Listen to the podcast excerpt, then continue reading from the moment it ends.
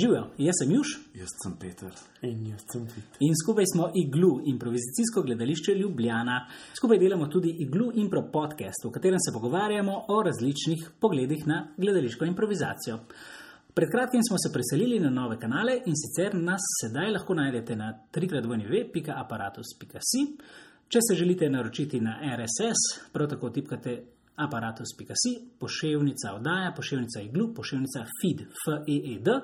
Prav tako pa nas boste morali najti na novem kanalu na iTunesih in sicer sedaj ne gledate več tistega kanala, ki, na katerem je naša slika, kjer smo mi trije gor in piše iglu in pro podcast, ampak poskušajte najti sliko igluja in pod njim napis iglu in pro. Tak črn, lep logotip je. Poleg tega pa lahko tudi uh, glasujete uh, in nam date visoko oceno na iTunesu, da bodo še drugi lahko slišali, uh, kaj imamo zapovedati. Če vam ni všeč, pa ne glasujete.